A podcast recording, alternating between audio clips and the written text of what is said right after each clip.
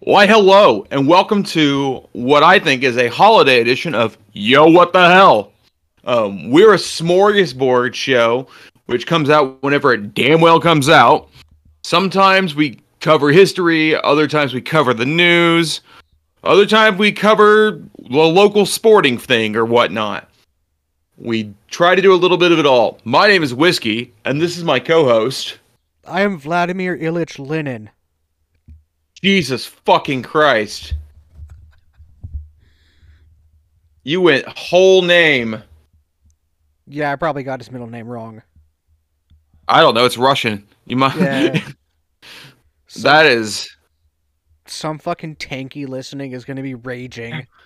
I know one person's gonna find this who's a tank and be very, very mad. You tanky. Get better politics. I don't. I don't dislike tankies. I just don't always agree. With but I also don't agree with always. Oh, different folks in the black spectrum, politically speaking. Yeah, like, I don't know. I'd rather a tanky than like a fash, but Yeah, but they're both less than ideal. One more so than others, if I'm being honest. I mean, much more. I don't think that tanks should be put down like dogs. Where I think you know the other is a rabid wild animal that di- should have died, stayed dead in the 1940s, or at least stayed dead after the 70s, whenever Franco and Spain went down. I agree. But but but here we digressing. are. yeah. So as we started, this is the at least one holiday episode. We think it's going to be a one-parter. Maybe it'll be a two-parter. We'll see how we feel. Um, you know, it's gonna it's about to be May Day, folks. So it's real Labor Day, not that FDR sanctioned um American Labor Day, but real, actual American Labor Day from the good old the city of. Chicago. Unite. You have nothing to lose but your chains. Yeah, exactly. I mean, especially with you know things like the housing crisis for and our shitty economic system. Yeah. Uh, Mayday. Uh, very good. This is our second Mayday for the pod, right? Yeah, yeah, and I think this is last time we did. Um, Our Mayday madness with the boys. yeah, I can't believe it was a whole year ago. I know. My my other. If I didn't have a Mayday episode ready to go, I was gonna say, hey, let's just republish um, old Lucy Palmer there and let it lo- or not Palm, Lucy Parsons there and let it loose. But God bless Lucy yeah. Parsons. I Yeah. worked hard on that, hey, hey, I believe it. and by And hard today I we're spent like a day. Oh well, fuck you. We are going to use one of my my final paper for my labor class from a few years ago, and we're we I've rebutchered it for research, and it's part it's great for this, um, so it'll be fun. Hell yeah! You know what else is fun? What we're gonna do first? And all your cost plus drugs needs. Straight in the fucking plugs. God bless Mark Cuban. Uh, I don't know. say God bless that man. That man right now, he missed the playoffs with both Luka and idiot boy Kyrie. Yeah, but you know, horses can't play basketball. I mean, I don't know if I'd say Kyrie's a pony, but Well, I'm just saying, you know, the Mavericks. I'm not saying they're all horses. oh well. I was gonna say I don't know how Lakes play basketball, but apparently the Lakers do pretty good with it. Yeah, how do storms play basketball? Like the Oklahoma City Thunder. they break your ball and make you go home sometimes, like New Orleans. You know, they shot them out of the sky with a lightning bolt and sent that pelican back to its its beautiful swamp village. If we are playing by Pokemon rules, it was super effective. It was. And apparently storms get defeated by Timberwolves. So, Hmm. Makes sense when you Uh, think about it. I mean, yeah. it was a Timberwolf led by a giant, led by a giant Frenchman. So maybe it was like just some gross, what's his name shit that status serial killer from the um 1400s who fought with Joan of Arc. What was that man's Oh, name? I know who De you're talking about. I don't- Giles or Day? I think it's Day Giles. Yeah, I think you're right. He was a serial But- killer. That's cool. Dude, no, it's horrifying. He's like So if if what everyone says is right, at the very least he was a pedophile who killed a few boys. That is less cool. I am retracting my statement. Oh, I know, and that's that's why the French have worked really hard over the last few hundred years to detach him from Joan of Arc, but apparently they were bros. He protected Joan of Arc. The only reason she made it so long to rally the French against the English was because of this pervert. Because this pervert was really good at killing things. Like Damn. it's almost like he was crafted for war crimes, and then he just couldn't stop and went nuts on the peasants. Damn. But fascinating, but not what we're we're on with today. Cost plus drugs. Yeah. All your cost plus drugs needs. Yeah, let's let, let- I'm gonna check real quick, make sure it's still up. I always check every time. I wonder if he has tours, if Mark Cuban has like weird tours of his facilities, and it's still up. Still pops up. It's great. Um, the like right here, it shows the most exp- one of the most expensive medications they have on the front page is a. They're selling it at two hundred and forty three dollars and ninety cents a pop. I have no idea what it is but its retail price is six hundred and eighty nine seventy. So you're getting this drug for a third of the price, or not two thirds of the price of what it's usually sold for. And the way cost plus drugs works is Mr. Cuban here decided, hey, it's bullshit that people can't afford their shit. Um, so send me your prescription. If we make it, what we do is we take the price of manufacturing and then we tack on a 15% markup and the pharmacy labor. So if it took 20 minutes to make your drug, we damn it charge you for 20 minutes of the labor of the technician. Bada bing, bada boom. Hell yeah. Costplusdrugs.com is great. Love it. You know what else I love? Asking how you've been, my dude. How have you been? That was a good seg- segue. Fucking great. great at them. Fucking excellent. Um, I've been well. I don't remember what I've done since we went to the astrology museum. The Bone Museum. Bone Museum is so great. I saw Renfield. I know I did that. I saw Renfield. That was excellent. It was goofy and hokey, and it's not what you would call a great movie, but it was a fun movie, which is what I expected and wanted.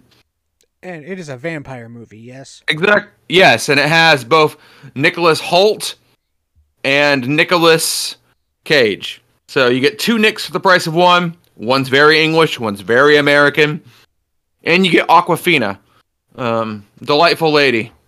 No, I do like Awkwafina. She is cool. Yep. And she does play a cop in it, so that's like some points, That's you know. less cool. But you give and take. You're right. Huh. Apparently, Discord is telling me that Su- that our good friend Canto Bite is playing Cities Skyline Remastered. Yeah. Good for him. but yeah, great for him. Otherwise, you know, just been working, reading a lot. Um, setting up things around the house. I just got the price of uh, internet brought down by whining and complaining, and so it's going to go down by like sixty bucks, and I'm pretty happy about that because holy fuck, they rake you over the coals. that is good. Yes, it's great. Uh, you saw that camera I tried to hook up earlier, and Mhm. um, that's going to become a back porch camera. So the cops can inevitably seize the information for that for whatever nefarious purposes. Yeah, they're gonna see uh see you mowing the lawn. Yep. Smoking in the backyard, mowing the lawn, drinking late at night on the porch. I'm sure some officer here in Oklahoma can at least beat it to that. Like so maybe that'll that'll provide some good to somebody when they illegally seize my camera because America's a made up country of made up made up rules. Yeah, You're right. But damn. How have you been? What you been doing? Uh, you know, same old. Just working at the dig factory. Uh, still JoJo pilled. Uh, Excellent. Halfway through part four. It's great. Excellent. You've met. Once again, I've told you it's my favorite JoJo Bro Squad. I think it's that jo- Josuke has the best bros. Yeah, it's just dudes being bros. Yep. They're just getting through school, being bros in the 90s. Yeah, and then what else am I doing? Uh, oh, I'm Nichijou pilled. Nichijou's great. Love me some Nichijou. Just weird Japanese humor. Yeah, it seems like it's always seemed like Azumanga Daioh to me. Like not not that that's bad, but it's just like that type of a show. Mm, mm-hmm, mm-hmm. No, that makes sense. Um, what else? Uh, shit. That's really about it. The, yeah, just JoJo and the Dick Factory and playing some video games and watching Witch from Mercury because that play that that is a good show. I know. Leave me alone about it. You know I'm catching up. I am going to cyberbully you until you catch up, and by cyberbully you, I mean bully you in person as well. I know. We're gonna get some dumb text from you and Toasty about it, and Yeah, just adding. but I'm you. getting there. You need to hurry the fuck up because I'm getting there. I think I- today. I know. I think I'm five episodes behind. I'll be six episodes behind tomorrow. But damn it, that's good for me. The fact that you have avoided spoilers for this long is just amazing. Yeah, well, you know, my Twitter is all basketball. Oh, that's a good point. And yep, it's basketball and me harassing our local senators and Ted Cruz. Oh, So that's what Mine is Twitter is for me. yeah, that's fair. Mine's just anime. Ah, see, yep, I haven't done it to myself. Oh, mine's also critters. Lots and lots of critters. Dude, shout out Possum every hour. Yeah, that's a good one. I like that one a lot. I like the Foxes ones a lot. Mm-hmm, mm-hmm, mm-hmm. The Menagerie of Cats. Yeah, Just- mm. yeah. shout out Soggy Cat every hour too. Love that little soggy catter. Just sitting in that tub, being all soggy. Unhappy. Mm-hmm. But yeah, no, that's pretty much uh pretty much what I've been doing. All you know? Sounds like a good time. Oh yeah. Um, let's talk about some sources. You know, they're not sexy, but when we have them, they're important. Yes. We love sources. So we have a list. I'm sorry, folks. But for this, the books were used were World War One and the Crisis of American Liberty by Bremen, J. Edgar Hoover, and the Red Summer of 1919 by Ellis. May Hoover rest in hell. From the Palmer Raids, The Patriarch by Finan. The J- Seattle General Strike of 1919 from Friedheim. Crusade Against Radical- Radicalism by Jaffe. I think it's just Jaffe. The You think it's Jaffe? Yeah. Okay, I don't know. The choral episode of the coal strike of 1919 by Marcus Cooper and O'Leary. Those three people together sound like a Boston law firm to me. I agree. Like, you know, they're going to help you get off of that weird, shitty thing you did at the Sox game. I was say it's. But you got to promise not to do it again. yeah, it's Boston. It's probably like domestic violence or, or racism. Or it could just be they got too drunk, took off their pants, and ran at somebody. Somebody with their ass first that was wearing a Yankees cap. Probably a little one, one or the other. Who who knows? You know, a little indecent exposure. Um. Communism and the Great Steel Strike of 1919 by Murray, Red Scare by Murray, and Rethinking the Red Scare by Pfannestiel. I think it's Pfannestiel. It's one of them weird Polish or German names that has a PF on it. Why are they like this? That is a good question. Yeah, those are the sources. You didn't have to do hmm. last names or first names? I don't have the first names. You not have So we are names? only doing the last names. Because I can't find the bibliography for this. Oh. So I assume it got printed out at one time and then it went poop into the ether. All right, so we're, we're going to travel back to the early 1900s. The First World War was just coming to an end. And the American public had began switching its, you know, big enemy from being the Germans to the vast peoples of Russia. The media had been doing a really big number as watching the Bolsheviks take over the Russian monarchy in 1917 had absolutely petrified vast segments of the American public. Um, and you know, quite frankly, the fear of the German Huns showing up the doorstep of, you know, the Anglosphere shifted to the fear of the communists. And you know, today we can still see this similar occurrence in Western nations since the tragic stupidity of 9/11. I, mean, you know, same kind of shit. Americans are weird. It's not a new phenomenon. Nearly a hundred years ago, it occurred in the exact same. Actually, more than hundred years ago now, it occurred in the exact same form as a vast attack of the American left and immigrants from Eastern Europe. So, socialist, anarchist, communist, Russians, Jews, Italians, all public radar as un American groups bent on destroying the pure, civilized Anglo nation that they came to inhabit.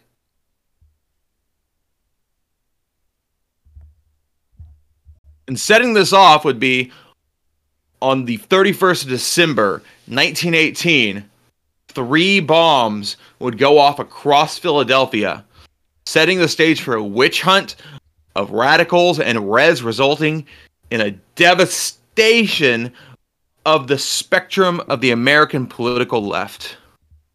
So the year 1919 would be a tumultuous one for America as a whole. Uh, you had strikes, bombings, and the government-backed raids during this year in particular uh, would shift the ground from underneath the feet of the American left wing, uh, especially after the last year ended with bombings in government officials' homes. Uh, a general strike in Seattle would occur on February 6th, which the public would see as a warning that, you know, the Bolshevik style revolution was possible in the United States, which, goodness gracious. Uh, well, you know, Marx, when he published like all of his writings in his lifetime, thought that a communist revolution would happen not in Russia, but would happen in either the United States or um, Germany because they were rapidly industrializing. They were huge farming countries. It was a huge switch from farming to industrial. Like, you know, changes and then clashes with the regular people to and the fucking bourgeois, the emerging bourgeoisie, and yeah, he just thought that would happen in, you know, somewhere like that, not essentially the Alabama of Europe. Yeah, no, that makes sense. So the public's paranoia would continue to rise as events occurred throughout the year. Uh, by April, Seattle was in the national spotlight once again as a bomb was found in the office of the city's mayor. Uh, the next day, a similar bomb would detonate at the home of a U.S. Sen- senator in Atlanta, uh, which would lead to the discovery of 36 other bombs uh, within the postal system. Uh, time to go off sometime around May Day across the country. Which, Jesus. holy shit, that is. Did you imagine if Yeah, like today, like that's a lot of fucking bombs.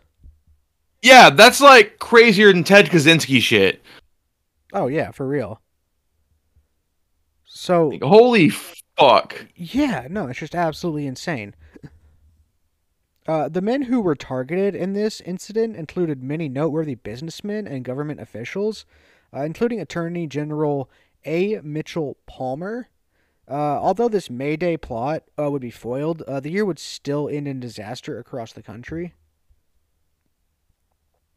So, unrest came across the nation on May 1st as parades and celebrations gave way to police action and riots.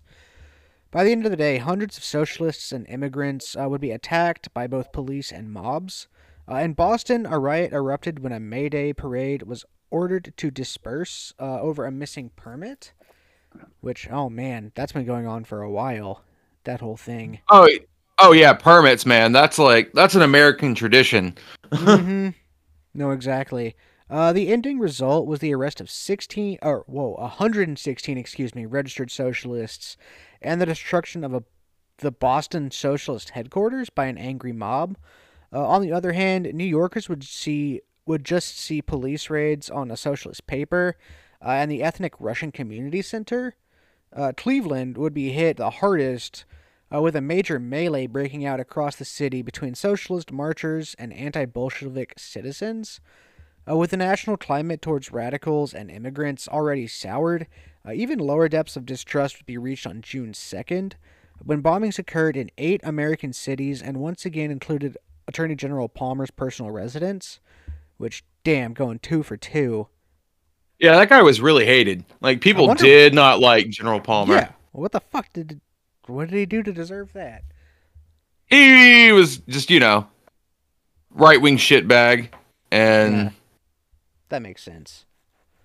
he's a fun American character. Like he's up there when we when we were playing the game the other day about what historical figure would you want to kill. He should Mhm. probably be on most people's like top twenty five. Mm, damn. Not a good American. Not very cash money, as the kiddos say. Mm, that is not very flameo. So, after many radical disturbances throughout the first half of the year, uh, the general public and governmental powers would be more than willing to begin uh, utilizing a plethora of means to deal with just this perceived threat. Look at that. Americans freaking out and being like, hey, do all the things. It really has to remind you of after 9 11.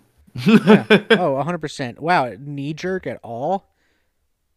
Oh, I know. It's like we need to do stuff, but let's overcorrect, which is wild, you know, because you also think about like fucking how little the government overcorrected after the double whammy of Waco and then the Oklahoma City bombing, and how they didn't just go and wa- round up all these fucking neo Nazis and white supremacists. Because, like, really in the 90s, they should have just rounded up all those guys after Timothy McVeigh did his thing and just be like, nope, you're all going to a deep dark cell forever. Yeah, but why would they do that when, um, you know, all the cops would disappear? well, you know, uh, some of them would be gone, yes. I mean, I think that Zach De La Rocha pinned it very well with his whining about how you know some of them who that w- run forces are this. Yeah, no, I agree. Yeah. God bless Zach De La Rocha. yeah, he's generally okay. Sometimes he's a bit much. Yeah, no, He's- that's- He's no Tom Morello, who I think is just like a nice, wonderful saint of a man. But Uh, moving on. So the groundwork for what would become the Palmer raids began early in 1919. In late January of 1919, Archibald E. Stevenson addressed a Senate committee focusing on pro German sentiments in America in order to widen the scope of the committee's investigation to include all Marxists as well as ethnic Germans. And you would do this because in 1919, the largest communist slash socialist presence in the world was still not in Russia, but was actually in Germany. So in Germany, you would see during this time they would have a revolution that would pop off, and they fought for like a year, year maybe two, where the German left fought the German right. It was a like just a wee little civil war, and it was eventually quelled by the or squashed by Kaiser Willie and all of his wonderful bastard friends and they executed the lovely Rosa Luxemburg, the probably second most prominent communist thinker in Europe after Lenin. So just interesting period of time. Weird outcomes. The world was almost a very different place, and I don't Yeah. know if that would have been good or bad. Fun thought experiment. Yeah, it's it's a great thought experiment because you know the Germans could have had a great like communist state, or they could have had a communist state, and someone like Stalin could have eventually came to power. And oh boy, that's fun. Mhm. That's a whole different kind of awfulness. Oh yeah. I mean, the only good thing about Stalin is that he, you know, he really defeated Hitler. So Yeah. I'll give that to him. Stevenson, though, would also include on the list of dangerous people within the American politics, education, and religious circles. So he was just going full gambit philosophical, be like, oh, you're in education, you're in politics, you're in re- religion.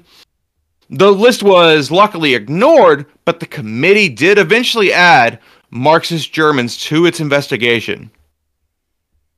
So it's setting the precedent to, ah, let's go after the Reds. And shortly after this, yeah, shortly after this, the state of New York really took hold on the idea of uprooting Marxist and different left wing folks from the foreign American born population, primarily starting within education. Now, on March 20th of 1919, a committee was tasked with dealing with the Reds in New York was created. This would become known as the Lusk Committee after its freshman head, Senator Clayton R. Lusk. So, the newly founded Lusk Committee quickly began its harassment of minority and radical populations. You know, the obvious choice of the committee's wrath, though, were the inhabitants of New York City. As per usual of conservatives, you go attack New York Mhm. or, you know, a big California city. It's easy. It's slim pickings. low hanging fruit. It's like yeah, it's like people on the left attacking attacking Florida. It's just really simple. They do it to themselves basically. You know, we're going to victim shame here and blame.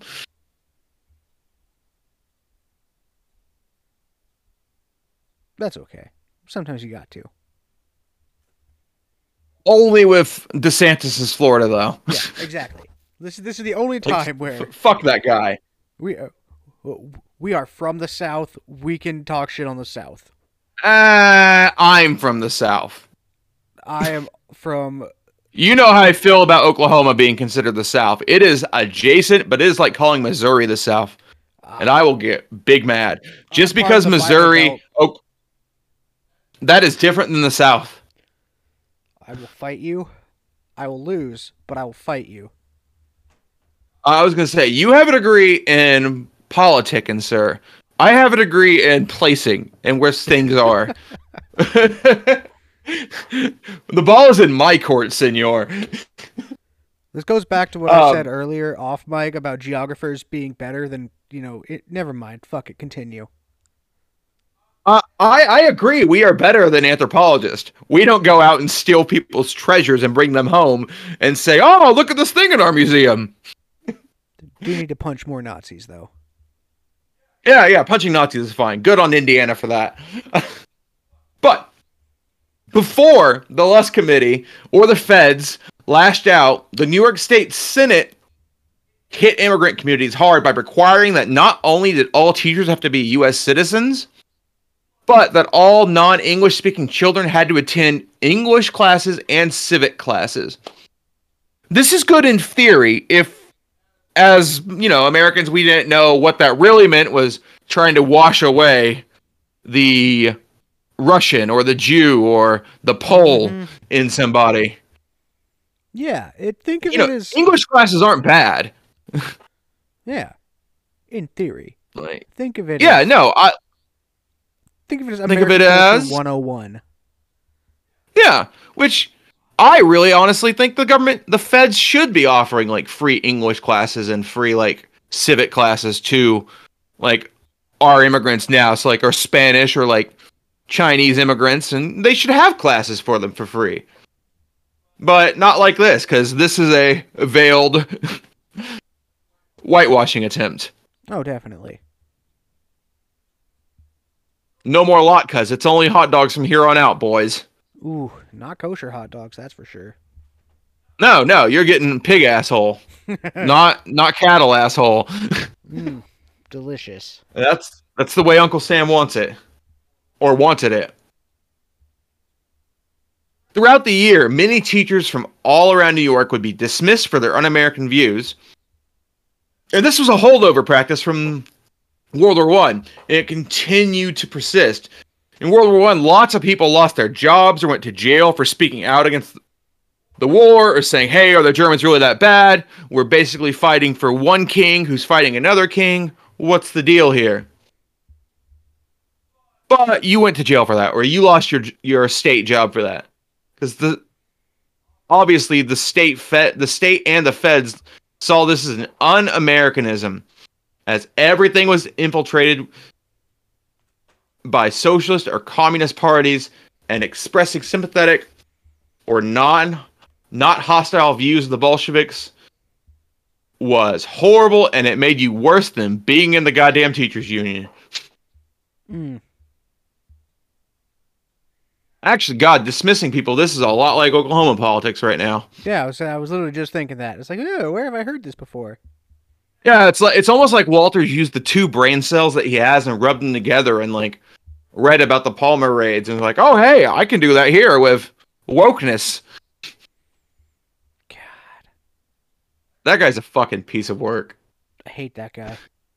No, I I would not save that man's life if I had the opportunity to. If if it involved me dying too, I might take me dying just for that man to go. Just like you know, if I if Walters and I were in a scenario where it was like, man, I have to save this man so I don't get killed by something, that'd be real hard. Understandable. He's a real piece of shit. I hate that guy. I, I just really, I just really, really hate him. I agree. I'd like to see him hit in the face of a shoe. Hmm. Yes. So, this rash campaign for Americanism within the education system can be explained, interestingly enough, not by pressure from Lusk or a federal agency, but mostly by Anglo American makeup of the administration position who are hostile towards unionism, leftist politics, and immigrant dominated pool of teachers in New York City. So it's literally just middle management throwing a fit that uh, they want to unionize the school, or uh, I'm tired of hearing fucking Russians or Yiddish whenever I'm going to coffee break. Damn, these motherfuckers. Yeah. So. Yeah, typical. Uh, man, eh, history, history, you know, repeats. Uh, so while the Board of Education was conducting an inquisition on its employees, the Lusk Committee was conducting raids on, you know, the more private sectors of New York. Uh, shortly before the creation of the Lusk Committee, its forerunner, uh, and the U.S. Senate released a damning report indicating that the Bolshevik Red Army had been committing atrocities throughout Russia and was inexplicably led by New York Jews. Oh man, blaming the Jews for stuff, classic. That never gets old. Oh, I know it's it's extremely classic, and man, of course the Russian Red Army, the Bolshevik Red, Red Army committed atrocities. It's a civil war. Yeah. Well, and they were obviously Civil backed by- wars are messy. yeah, they were obviously backed by George Soros as well. Well, you know, I'm not going to say the leadership wasn't pretty Jewish Mm, in the Soviet in the Bolshevik army, but yes. I'm also going to say there were a lot of Jews in Eastern Europe, Mm, and when pogroms have been happening to you by conservatives for hundreds of years, maybe you join the guy who says that all workers are the same. yeah, curious, curious. Uh, so this committee recommended raiding, deporting, and excluding entry to those who may have been influenced by the Bolsheviks. The Lusk Committee would take these recommendations to heart and would stage its first major action against the Russian Soviet Bureau on June 12th of 1919. This action resulted in the obtainment of a massive amount of propaganda and the detainment of Soviet Bureau's leadership for questioning, uh, under the guise of protecting America from revolutionaries. Time is a flat circle.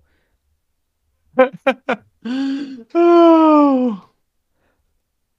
This raid would be justified as an excuse to deport some of the Bureau's members and to stop a possible pro Soviet propaganda campaign. So, Jesus fucking Christ. Uh, on June 21st, the Lust Committee would strike again. Oh, so they're they're just not even done. Okay. Uh, Oh no, the Lust Committee, sir. They're like the punch for punch for punch. They're playing all the hits. Damn. So you know, they would they would again strike again. This time it was against the leftist institutions of the New York Inter- International Workers of the World headquarters uh, and the Socialist Rand School. Uh, damn, they went after the Wobblies and Ayn Rand. Jesus, that was a joke. That's a bad joke. yeah, this is I don't why she even became a libertarian. I was gonna say I don't even think she was alive yet. I hope she wasn't. That the isn't it wonderful to know that we live in the majority of human history where Ayn Rand is dead? I'm a big fan. I hope she's looking up at us, very upset. I hope if there's a hell, that woman is there, Mm. just chain smoking it and not having a fun time. Yeah. God hates Ayn Rand. Uh, the raid against the IWW was clearly just a raid, you know, meant to frighten left leaning establishments, as the purpose claimed to be the collection of IWW and socialist members' names. Man. Uh, this particular raid was a blunt intimidation tactic against the socialist elements and, you know, nothing more. Uh, the only revelations discovered during the IWW raid was that the discovery of mislabeled envelopes, uh, obviously used for discreet mailing, as well as many idealistic personal letters of you know IWW members because you know they're gonna write their own stuff. Uh, the Rand School raid had a bit more practicality behind it, as the school taught moderate forms of socialist theory and distributed socialist materials. It was also here that the police were denied access to a particular safe, uh, forcing the group to return with a separate warrant two days later. This incident allowed Sen- Senator Lusk to make wild accusations uh, about the content, you know, discovered within the safe. Uh, the remarks would go so far as to say that the Rand School was the headquarters of the Bolsheviks within America. Do we know what was in the safe? The internet just says documents. Hmm. So who knows? It was maybe it was like God. For all we know, it was probably the property deed for the fucking place. Yeah, probably. Across the nation, the raids against radicals were relatively calm during this time. However, the paranoia would be elevated enough that by the summer of 1919, it would be referred to at, later as the Red Summer. And although it was peaceful in regards to that, like radicalism, there was in fact a plethora of issues involving uh, African American related riots across the nation. In Washington, D.C., Chicago, St. Louis, and many other cities, riots would ensue and put the power of, in the hands of the Bureau of Investigations, you know, which at the time included that psychopath J. Edgar Hoover, who was always on high alert for fears of possible Bolshevik influences on the black communities of America. Damn. How dare those Bolsheviks? Oh, I know. Which this is interesting too because I don't think I have it in here, but like, or maybe I do later on. I just don't recall.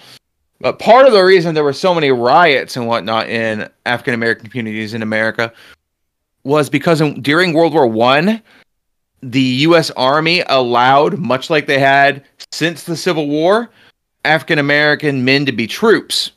Mm. So you could be a fucking troop. And in France, there had been some problems between like racist white white Americans and you know regular average Joe black Americans within the army where they had gotten into near shooting matches because you know if you're good enough to go kill Germans why aren't you good enough for this this white man not to call you the N word? yeah, exactly. It, it's it's interesting. So I I've always thought that that really was probably a big part of the summer of 1919. Mm-hmm. No, definitely. African American, white American race tensions. Yeah, yeah. Moving on from this point on, however, Hoover's offices would devote a significant amount of time to deport all black radicals they could find. Most notably, Marcus Garvey, who is still alive. Oh, damn. So that's kind of fun. The national racial tension would, oddly enough, taper off as renewed labor battles began flaring up in Boston's police forces, the steel industry, and coal producing regions. If not for the return of the specter of Bolshevism, it's really interesting to think if these riots could have possibly carried on because the large African American population just returning home from the war. Like, I really wonder about that what ifism mm-hmm. in the American South if the feds didn't, you know, freak out on someone else. so the Red Scare was resurfacing. It would pop back up in the form of massive strikes across American cities that fall of 1919 the first big one would arise with the overworked and underpaid police force of Boston. I really hate that this happened because now I've talked about a police force in a semi positive light, but here we are. um, the local police force within Boston had been complaining of their subpar conditions and had finally been unionized during the month of June. When this was told to the city, much of the city's hierarchy objected to the idea of the police being associated with the union. The leadership and the Bostonian cops would fight about this back and forth until September, when the police commissioner fired 19 union leaders on September 8th. This made most of the city's policemen walk off the jobs. Yeah, this, yeah that makes sense. Yeah, So throughout though the strike, the state and the city would be described as a Bolshevik nightmare filled with radicals, although it nowhere nearly like came to the severity of a real general strike such as what would occur in Seattle. The image though was so bad that Samuel Gompers himself asked the strikers to return the job, which was unanimously agreed upon in hopes for a reasonable compromise. The police commissioner had none of this, and on September 13th, so literally five fucking days later, yeah. announced the firing of all 1,117 police in the city of Boston. so he just took his ball and said, Go the fuck home. Get out of here, you schmucks. Damn. And you know, national opinion believed that Boston had just delivered a major blow to Bolsheviks residing in America when really they just kind of fucked over 1,117 striking police. Yeah. Even when they went and went back to work after having the big labor unionist Samuel Gompers come through and be like, "Hey, come on, guys, we got to do the thing." Yeah. Stop fucking around. So, while the strike in Boston was just beginning, rumblings of a strike were beginning uh, to be heard from the workforce of U.S. Steel. Talks between this labor force and the chairman would end horribly and result in a strike uh, set for September 22nd. So, again, you know, two weeks after all this. Uh, from the onset of rumors and st- of strikes, uh, the press had already begun to denounce U.S. Steel's workforce just as Bolsheviks, uh, who would only, you know, meet resistance and failure. Uh, yet the strikes still began on time, and by the end of the first week, strikers numbered 365,000, which that is a lot. Yeah, you know, we used to have a lot of a lot of people working in U.S. Steel. yeah, obviously. Uh, so this caused many in the national press to worry of an open revolutionary plot. While radical papers gleefully declared that the strike was open class war, public opinion on the situation was varied, prompting fictitious lies from U.S. Steel and the press that discredited the strikers as overpaid, nefarious radicals. Uh, obviously, by the rationale of U.S. Steel, the strikers could not be hardworking American workers, uh, but you know they obviously had to be like disloyal foreigners. Uh, yeah, attempts, it, it's the yeah, it's the conservative thing. Like whenever your house isn't getting built or fixed fast enough, you just yell something about lazy Mexicans. Exact yeah. same thing. yeah, no, these aren't these aren't hardworking Americans because hardworking Americans wouldn't do that. Yeah, hardworking Americans go and steal your Cadillac converter like a piece of shit asshole. mm-hmm. So attempts to trick the public into believing that the U.S. Steel was part of the federal government were also made. It was not just propaganda which eroded the support of the strikers, but also a wave of riots between workers and strike breakers. Uh, riots would be common uh, until the arrival of federal troops uh, at the Gary, Indiana U.S. Steel location on October 5th. Here, vast amounts of radical literature and a bomb plot would be found, resulting in raids against radicals. Uh, the strike itself mostly collapsed after October 21st, uh, when a conference between members of labor, capital, and the public resulted in a public and capital leaders voting against the labor demands. Which, yeah, I guess fair if you're gonna. Yeah, it's generally how stuff ends, huh?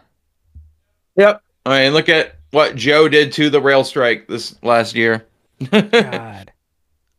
God damn it, and then, Joe. Yep, and then they nuked Ohio.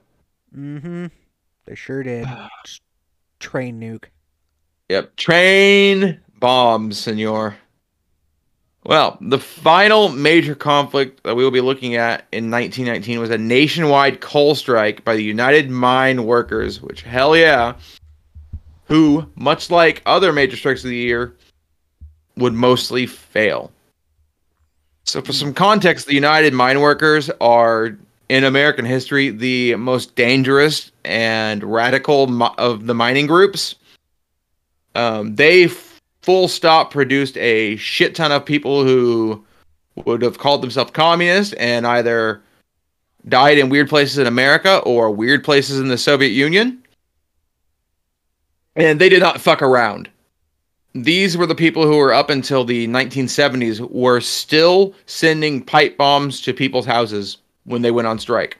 Jesus. Like, yeah, if you were the owner of a coal baronship, you better hope that the miners didn't find out where you lived. Mm. Because there might be a bomb at your home or a bomb in your car. Because, man. That's just so fucking. Yeah, it really is. So, UMW leadership would call for fairer post war contracts that would offer safer working conditions and better wages for miners. Pretty reasonable. Mining's horrible. Coal owners would refuse any negotiations, though. And so, a strike happened on November 1st. And much like most major strikes during the 1919 business, the government and the press would come together and ban the miners as sinisterly communistic. And although employers and the press labeled the strike strikers as immigrants led by Bolsheviks, the miners worked really hard to invoke Americanism, wrapping themselves in the flag, and even the press had to admit the strike was calm and orderly at first. However, what it was that the strike might have been playing out, however, what it was that the strike might have been playing out, was overlooked by the very real danger of a coal strike during the winter. With this in mind, on November 8th, the federal government ordered the UMW to cancel the strike by 6 p.m. November 11th. An emergency meeting amongst the UMW's leadership agreed to this on November 10th, but many miners flat out refused and continued the strike. The unofficial strikes, also known as wildcats, would go on until President Wilson authorized the bargaining of a 14% wage increase, which enticed enough miners to end the strike by December 10th. It was the last major strike of the year. It came to the close, and the public would be in a frenzy over communist and Soviet sympathizers. The stage would finally be set for what would become the peak of the Red Scare.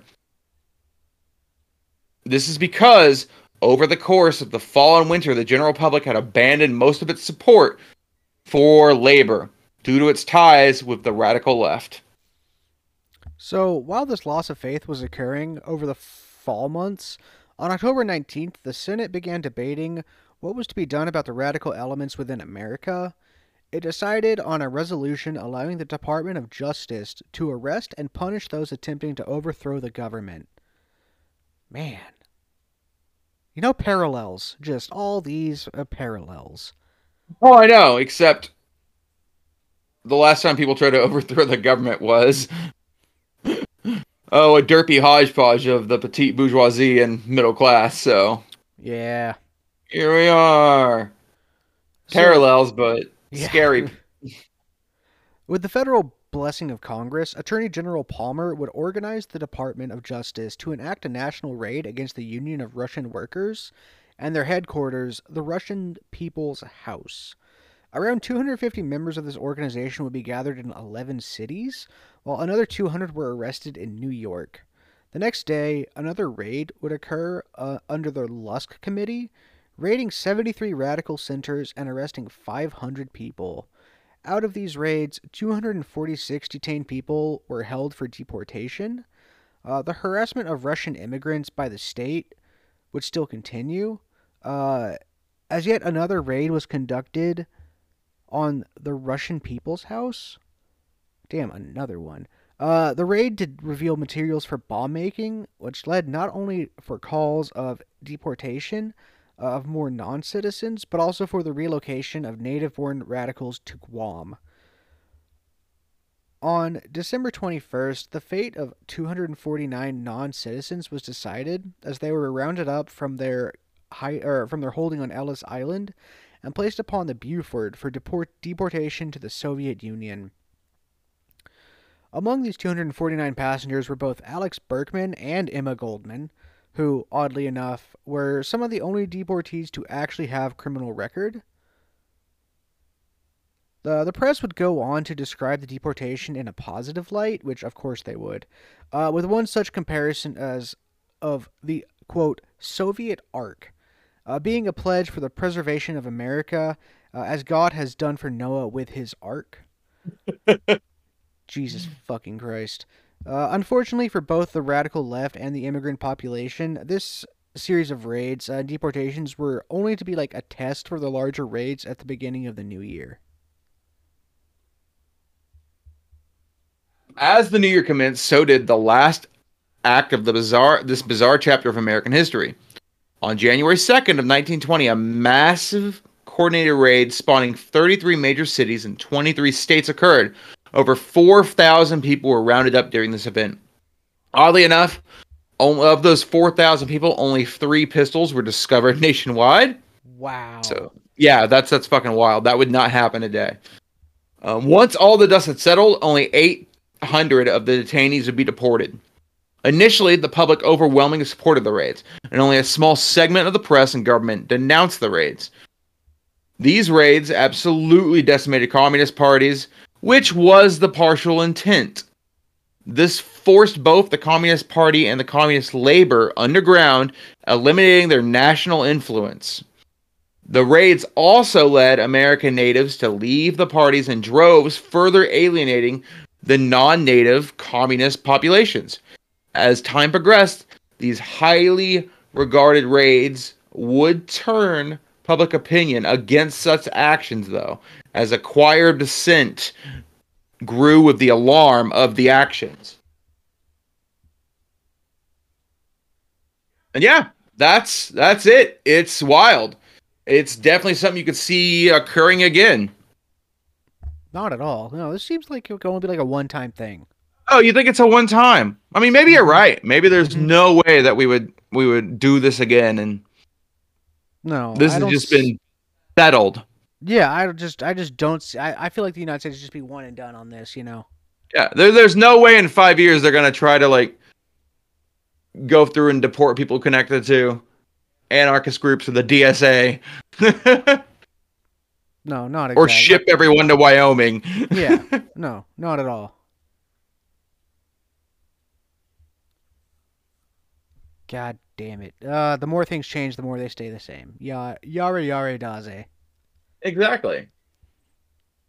What would Jotaro do? He would just punch stuff. Yeah, he would just or or all over the place. Mm. Noted socialist Jotaro Kujo. noted noted something. I he's not like our our, you know, based comrade Luffy. Hello, paddleheads. It's Bravo from the future. I'm gonna throw our plugs in. I am Bravo. You can find me at not Bravo Delta on the Twitter. You can find the show on Twitter at Yo What the Hell PD. You can find Whiskey on Twitter at Whiskey is a Devil. And yeah, that's it. Happy May Day.